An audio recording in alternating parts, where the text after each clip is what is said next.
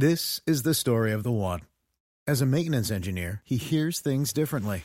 To the untrained ear, everything on his shop floor might sound fine, but he can hear gears grinding or a belt slipping. So he steps in to fix the problem at hand before it gets out of hand. And he knows Grainger's got the right product he needs to get the job done, which is music to his ears. Call, clickgrainger.com, or just stop by. Grainger, for the ones who get it done.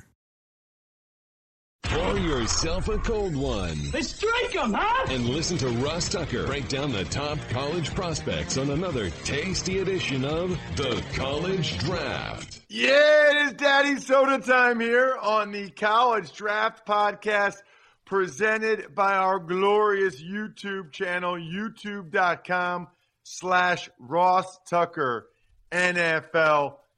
Wow. Uh, we're doing this on a Tuesday because the national championship game was last night. Alabama, crazy impressive.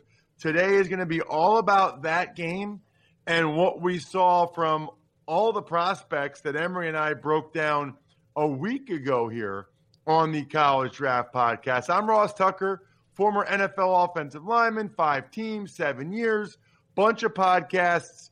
We've got Ross Tucker Football Podcast still daily and through the Super Bowl. Then it's three times a week. Fantasy Feast Podcast, which is great for DFS for these playoff weekends.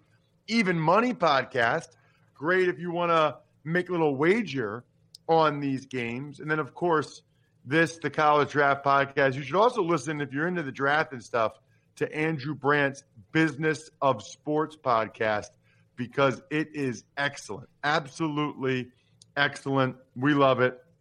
Um, here's the deal my co host on this show is the star of the show. His name's Emory Hunt. You should follow him like I do on Twitter at FBallGamePlan. He is a raging Cajun, played running back for Louisiana Lafayette. He, uh, he usually represents either the Cajuns or one of the teams he does games for, like Monmouth or Georgia. Is that was that HBCU? Yeah, HBCU game day. Shout out to those folks over there. What is HBCU game day? Well, it's a, a site sound sort of like football game plan. They do a great job in covering the HBCU uh, sporting arena. I'm talking about from on the field to lifestyle. They do an outstanding job. You know, uh, you know, and, and cover Stephen Gaither, his birth child. Uh, Tully, you know, is, is another guy over there that does a great job. Um, and so they do they they are excellent at what they do in covering HBCU football. They've been all over the Deion Sanders and Jackson State uh, happenings from recruiting to the new things that's going on. So they do a great job over there at HBCUGameDay.com. They even have a TV show every Saturday and Sunday um, on Aspire TV. It's HBCU Game Day, similar to what Football Game Plan has on Game Plus Network. They have their own show on Aspire TV. It's a really, really good point. Uh, football game plan on YouTube is how you can get uh, Emory on YouTube. It's excellent. I mentioned earlier our YouTube page is youtube.com slash Ross Tucker NFL. Emory is football game plan on YouTube. If you want to learn more about the sport, that's the place to go. Like period. Like that that is where you should go. Football game plan on YouTube. I'm at Ross Tucker NFL on social media, by the way. Uh, our shows are first posted, you know, when it's posted at Ross Tucker Pod, Twitter and Instagram. We also post the highlight clips from the shows there, as well as we'll go ahead and we will post uh, the full episodes to youtube.com slash Ross Tucker NFL. So the college football season is officially over, which means it is time to dive into the draft hardcore. There's only eight teams left in the NFL as well. So that means 24 of you fan bases, you're all in on the NFL draft, and it'll be tougher than ever to follow it. Combine's going to be different.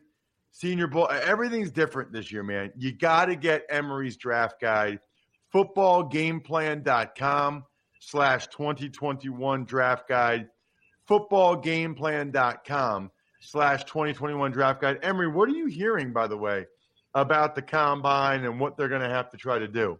You know, that's that's the biggest question, and it sounds like we may not have a combine this year, uh, and it may be similar to what we saw uh, happen last year, where we're just going to have guys do their private workouts, or maybe just have some sort of way to coordinate a medical day for uh, teams because that's essentially what the combine is for the medical stuff. But you want to have guys do something while they're there, so let's have them work out, right? Um, so I think we are probably going to find some sort of uh, medical day or couple of days uh, where guys can get together and, and, get all that medical information in. Uh, but I think we're just going to see virtual workouts and times and things of that nature, like we saw last year down the stretch. Yeah. Wow, man. I mean, especially the medical part of it, that is going to be, they're going to have to really, there's going to be a lot of scouts hustling to get medical records and stuff like that. And man, I don't know what they're going to do. Last, because last year they at least got the combine in first. Right. It's kind of crazy to think, you know, if COVID was already here and they say it was, combine's like the worst place. Bro, listen, for- we were out there last February and eh, you know, once we got back that Friday, or that I got back that Friday or Saturday morning, or Friday morning, or Friday night, I got back home, and Saturday afternoon I had an XFL game to go cover, and you know, after that XFL game, the following week everything got shut down. That's when you had the cases in, at the NBA where they shut it down, and I was just thinking like, you know, every week I tend to think back to the combine like thinking about all that we had done in that week with all of those people during the day and at night. It's like I wonder if anyone was sick or had COVID from the combine because it's just packs of people moving all throughout the day and night for seven days. It's ridiculous when you think about it. Yeah, I mean, and at night it gets pretty uh pretty eventful. Um yeah, that that is I've only ever gone to the combine one time. Just one time actually. Uh, so yeah, we'll have to keep. I mean, look, listen. Um, I would say this anyway because I think Emory does a terrific job, and I think his draft guide's awesome. But you're really going to need one of these this year. Like, even if you're that person that's like, ah, I just followed on on the internet, or I just watched the combine and the Senior Bowl, like, it's not going to be like that this year. You're, you're going to need a draft guide to know what the deal is. Footballgameplan.com slash 2021 draft guide. All right, Emory, let's dive into last night's game. Alabama 52, Ohio State 24. You and I both kind of liked Ohio State and the points. That didn't happen. We'll get to that a little bit later because there's a lot of different factors there. Uh, but I, I talked to some of my thoughts on the Ross Tucker Football podcast, but I wanted to talk more from a prospect standpoint with you. But I'll start with this, just kind of a blank canvas. Emory, you're your thoughts, your biggest takeaway from the game last night? Biggest takeaway was how good Alabama is uh, was on defense. You know, they didn't allow Ohio State to get any traction. And that was the biggest concern for me in this ball game, seeing what Ohio State did to Clemson. And now they're going into this game with some momentum, some confidence, and perhaps, you know, would would it be in a one game season now, the entire playbook is open. I thought we are going to see a lot of points scored, and we technically did, but it was more so for one side. So I was impressed more with how Alabama played that game defensively. Yeah, I don't think anybody was really expecting that. I, I think people thought it'd be like 49, 42, something like that. Right. Uh, it was a pretty good job by by the Crimson Tide on defense. And so um, let's get into it. You know, I think it starts with we got to point out, Emory, that Ohio State was down two starting defensive linemen. And I think that's like the strength of their defense. And Togiai in particular had really been good as of late. I feel like that that really hurt Ohio State. Not only were those two starters good players, but part of what makes them so good is their rotation and rotating those guys in and out. Yeah, and, and Togiai in that particular game last night would have been matched up on the reserve center. As we know, Landon Dickerson was out uh, with the torn ACL, but that was pretty cool to let him come in to get a snap in that game. Uh, but that was going to be the big matchup defensively up front, which was going to help draw a double team, which then helps free up those guys on the outside to get pressure on Mac Jones. Without Togiai there, that didn't happen uh, across the defensive line. And Mac Jones, as we know, really got pressured on one play where he fumbled the football. But other than that, he was unaccosted in the pocket all night long, and and that was a huge loss for them. And we didn't find that out until, you know, they a little bit before kickoff that he wasn't going to play and two other starters on defense wasn't going to play. You know, Emory, it um I tweeted this last night at Ross Tucker NFL. I don't know if it's because he's number 10 or how he moves or whatever. Mac Jones gives me serious Eli Manning vibes. I'm not saying he's as good as Eli Manning. I'm just saying, like, when I watch him, I, I feel like I'm watching Eli Manning. Yeah, and I, it is again. Uh, some people will always throw out, uh, "Are you only making that comp because of the number?" Right? Well, sometimes it fits. You know, sometimes it just fits perfectly, um, and then you start to see him in that in that same light. And I, you know, I tweeted out last night. You know, it may not be flashy, it may not be you know dynamic, but the dude just moves the chains, man, and you know, and it's efficient and effective. And yes, you got to extrapolate how he's doing it from a clean pocket, or yeah, he's playing with the best players.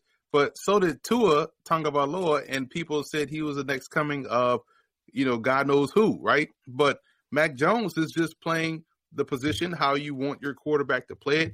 We saw AJ McCarron do that as well, and I was a fan of him coming out. I thought he could be a solid, you know, starter in the NFL, considering that yeah, he didn't turn the ball over. He was he was he wasn't flashy. He was effective. Played in the big games. He didn't. I don't think he has the arm strength that Mac Jones has. Uh, so I kind of view Mac Jones the same way. You know, if he was starting for your football team, you at least know he has played in a lot of big games, um, has won a lot of big games, and will keep your team ahead of the chains, which is all you can ask your quarterback to do. And that, to me, that's essentially what quarterback play is. Okay, I'm glad you brought up Tua because I feel like Emory, we have to go there. And, and I know in scouting that you scout the player, not the helmet, not the uniform, not the guys around him. You scout the player.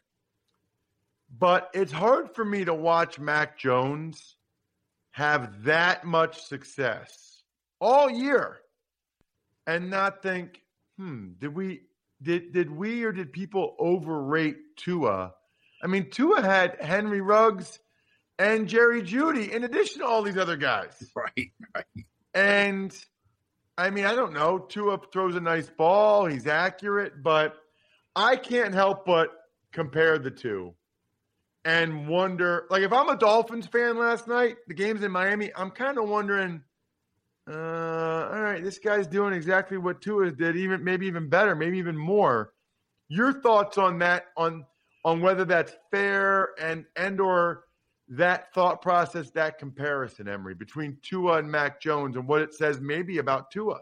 You know what? That's a great observation and point because you kind of see it play out um, on Ohio State side too. With let's say Dwayne Haskins hadn't had the success yet in the NFL, and people are now looking at that and saying, "Man, how do I uh, evaluate Justin Fields?" Even though Fields is a different player.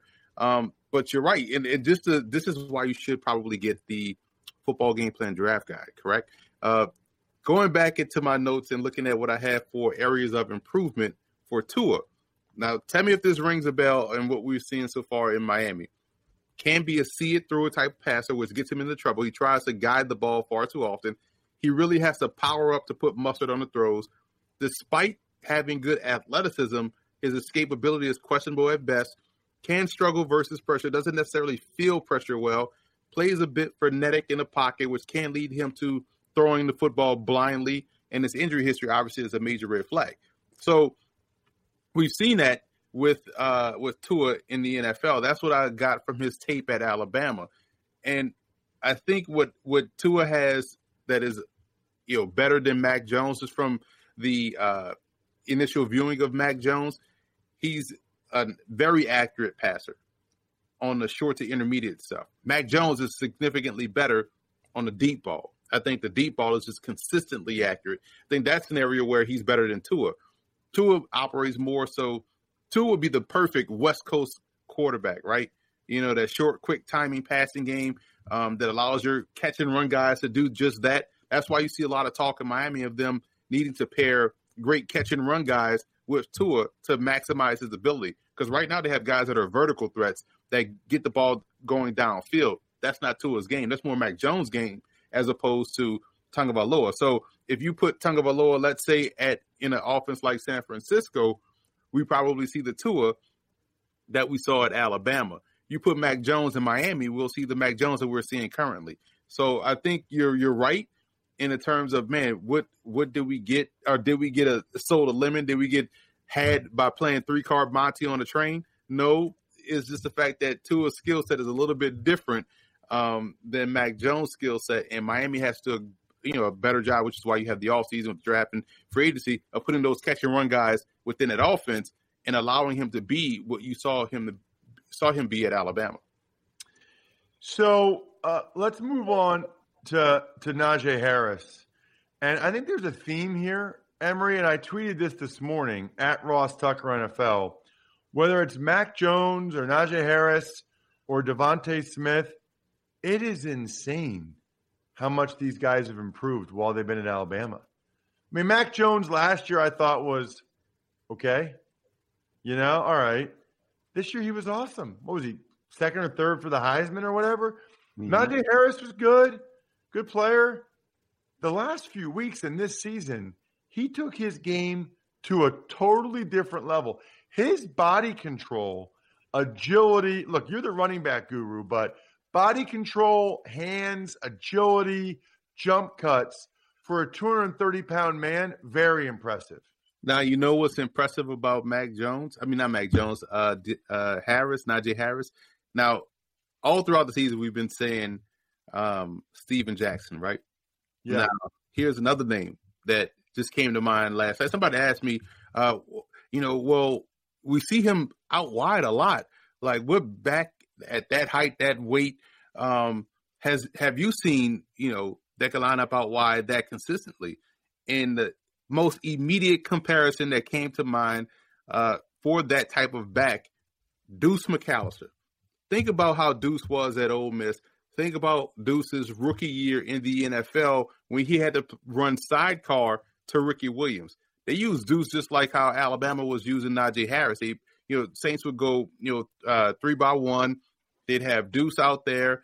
Uh, they'll motion him out in, in the slot. Aaron Brooks had dropped back in the shotgun, and you have Deuce matched up on the linebacker. He was winning that battle consistently. Then when Ricky moved on, Deuce became the full time starter, and the Saints offense really ran through Deuce McAllister and Aaron Brooks in that passing game. But Deuce was the X factor because he could you you were uh you were always in a good play because you had a guy that can do it all in the backfield. Ricky wasn't the pass catcher Deuce was, but Deuce was a big bruising back 6'2, about 230, just like Najee Harris, but also had really good speed like Harris, had the the wiggle to make guys miss because he was a kick returner uh, at Ole Miss and also he returned punts his rookie year with New Orleans. And so you look at, you know, him now in that offense with the Saints and how he was doing and how he played, how the Saints utilized him with how Mike McCarthy utilized him. Um, you see a lot of those similarities in Najee Harris. So I think he's just a, such a fantastic uh, running back prospect. How do you how do you account for the improvement from him? Like I thought he would I thought he would leave school last year, you know, be a third round pick. Like how do you account for him seemingly getting so much better?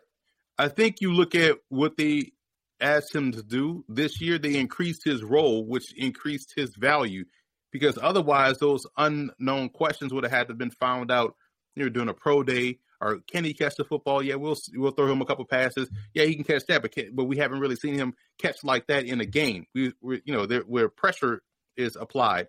Um, so this year we saw him go out in more in routes uh, down the field, be a downfield threat, and we've seen more dynamic plays from him uh, on both ends of offense. So last night, um, there was a there was a couple. Let's say there was a prop bet and there really was. Uh, I said this on CBS Sports HQ. There was a bet for him going over 110 and a half rushing yards. I was like, I don't think he'll hit that number, so I'm gonna go under. But the total yardage was 149 and a half. I was like, he's gonna hit that easily because he's gonna have two chunk plays. One will be in the passing game, one will be in the run game. He crushed that over number. He went under 100 yards rushing. Um, he I think he had like 79 maybe, but his receiving yards about 85, 90, something like that. So that is the type of back he is. And I think last year he was maybe he only showed one side of that, the rushing number. But this year, man, the, just the total capacity that he's been able to show uh, within his game has been impressive. All right, so the college football playoffs are over, but we're just getting started with the NFL playoffs. Wild card weekend was awesome. Here comes the divisional weekend, and DraftKings is giving all new players the chance to bet on any of this weekend's professional football games at 100 to 1 odds. Think about that. All you have to do is bet $1 on any football game this weekend. And if your team wins, you cash $100. I know a lot of your teams are out of it. Make the playoff games even more entertaining than they already are. DraftKings is this is the key for me. Safe, secure, reliable, making it easy for you to deposit and withdraw your money at your convenience. Download the top-rated DraftKings Sportsbook app now and use promo code Ross when you sign up to get 100 to 1 odds on any football game this weekend. That's code Ross for new players to get a shot at $100 on any football action this weekend Limited time only at DraftKings Sportsbook. Must be 21 or older. New Jersey, PA only. Restrictions apply. See DraftKings.com slash sportsbook for details. Gambling problem, call 1-800-GAMBLER. Here's the thing about DeVonta Smith, Emory. Um, he got better during his time in Alabama. He got more explosive. I mean, it's crazy. Yeah, you uh, remember earlier in the year, maybe in the summer, we said Ted Ginn. Now I'm at the point where I'm looking at him and like, damn, he might be Marvin Harrison. It's been impressive to see the growth in this game this year because I felt like he was just a one trick pony in a, going in the summer. Because I remember I said on the show that I thought Jaylen Waddle was a better overall you know receiver because he could do so much and he's just so explosive. But we saw again, not again, we saw uh, Smith transition from Ginn to Harrison and show body control, physicalness over the middle of the field when making the catch, able to track the football really well deep down the field, uh, showing savvy within his route running. I thought he was maybe one of he ran three routes uh, last year coming into the season, but we saw a little bit more nuance versus man and zone coverage.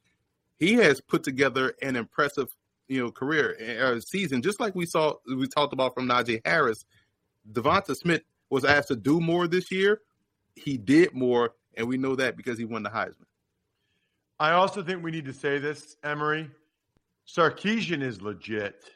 I mean, dude, you know, I feel like the best play callers, play designers, they really approach it from what's my best way to get this guy the ball.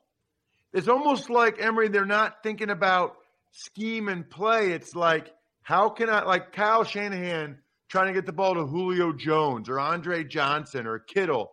It's like if you just if you know the guy you want to get the ball to, and you design plays figuring out different cool ways you can get this one guy open. I swear that works more than like, and then you got this option, you got you got this option. No, no, forget the options. Just get your stud, your dude, design a play for your stud or dude to get open. Seems like it works a lot. I mean, they had Ohio State reeling with those plays for DeVonta Smith.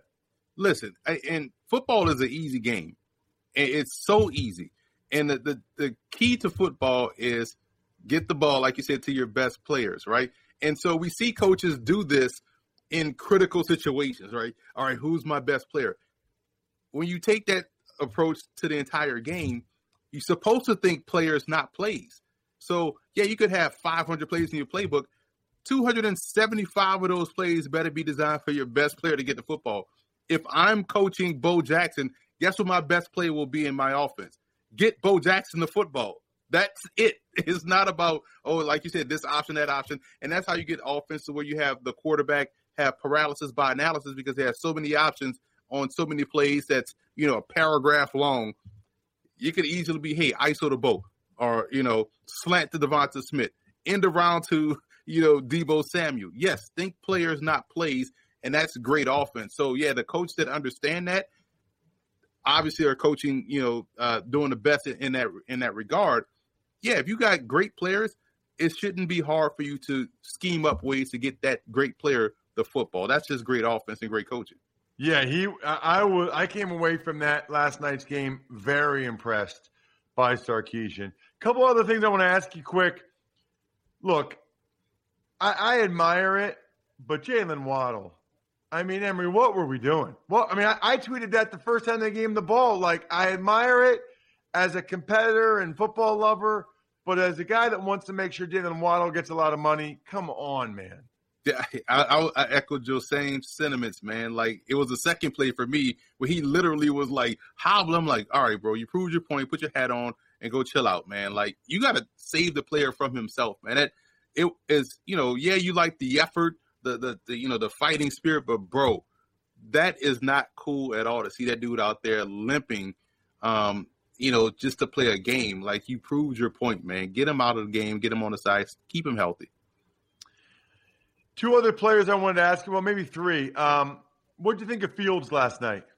You know, it was clear and evident that he was banged up still. Um, and you, again, you like the toughness, you like the resolve. And I thought we saw a little bit more touch from him early in the game. It's like there was one drive where they went down and scored. He had two beautiful uh, touch throws, a one with the one-handed catch to the tight end, and one on the sideline, a deep sideline route outside the numbers. Um, and so I thought that was you know excellent for for Fields. And you knew he was wasn't playing 100% because he really didn't become that significant of a threat in the run game. Uh, but the passing aspect was isolated because he couldn't really turn and throw. I think he got hit in the first quarter where he was slow to get up, and that kind of affected him the rest of the way as far as like really putting some some mustard on it. So you saw a lot of loft on those throws from the second quarter on. But you like the valiant effort, and you just like he went out there and competed, and I think that was the biggest takeaway from from that for me. Two more guys I feel like we need to mention. Um, one for Alabama. This is a kid I've seen play since he was in high school. Christian Barmore, the D tackle. He's from Philly. He was a man last night. He's only a redshirt sophomore. I'm sure he's gone. Uh, dude, he came out of he went to three or four different high schools, Emory, mm-hmm. in Philly, and nobody ever heard of him till his senior year. He had no offers, wasn't getting recruited. 6'5", 300. His and he played at a smaller school, Neumann Goretti. His senior year high school video is like the most hilarious. He he was built and looked just like he does now, going against high school kids, just getting the backfield. I mean, he he literally was not on like a top 100 prospect in the state of Pennsylvania. He was not on that list before the season. By the end of the season, he signed with Alabama.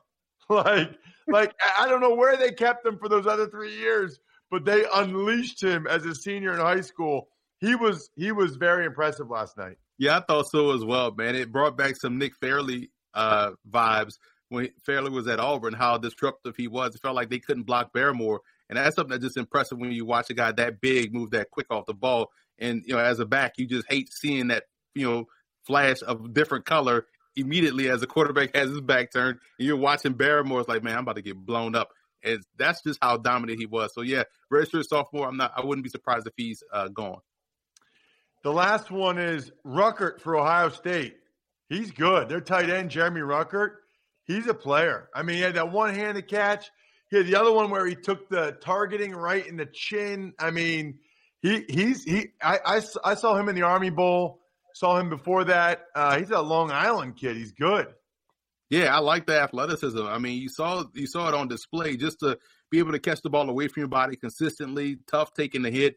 Um, you know, good inline player as well. So yeah, he has a good all around game, uh, like Nick Vannett was when he was at Ohio State. Just a solid tight end prospect um, that we saw last night. And, you know, he's really put together two strong games back to back.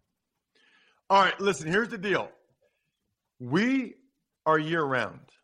We are going to really start to dive into the 2021 NFL draft now. You need to subscribe, please, if you're not already. Tell your friends, tell everybody. This is the podcast to get you ready for the NFL draft footballgameplan.com slash 2021 draft guide is the draft guide. You heard Emory's word for word scouting report on Tua. He knew. He knew before the Dolphins knew. You need to get this draft guide. You need to keep listening to us. Please spread the word about this show. We love it. We're going to dive into the underclassmen that have declared. We're going to get you ready for the Senior Bowl. There's every week, nobody will have you more prepared for the draft than Emory and I here on the College Draft Podcast. Other than that, the keg is kicked. We are all tapped out. Thanks for listening to the College Draft Podcast. Make sure to also subscribe to the Ross Tucker Football Podcast, Fantasy Feast, Even Money, and the Business of Sports. All available at Apple Podcasts, rosstucker.com, or wherever podcasts can be found.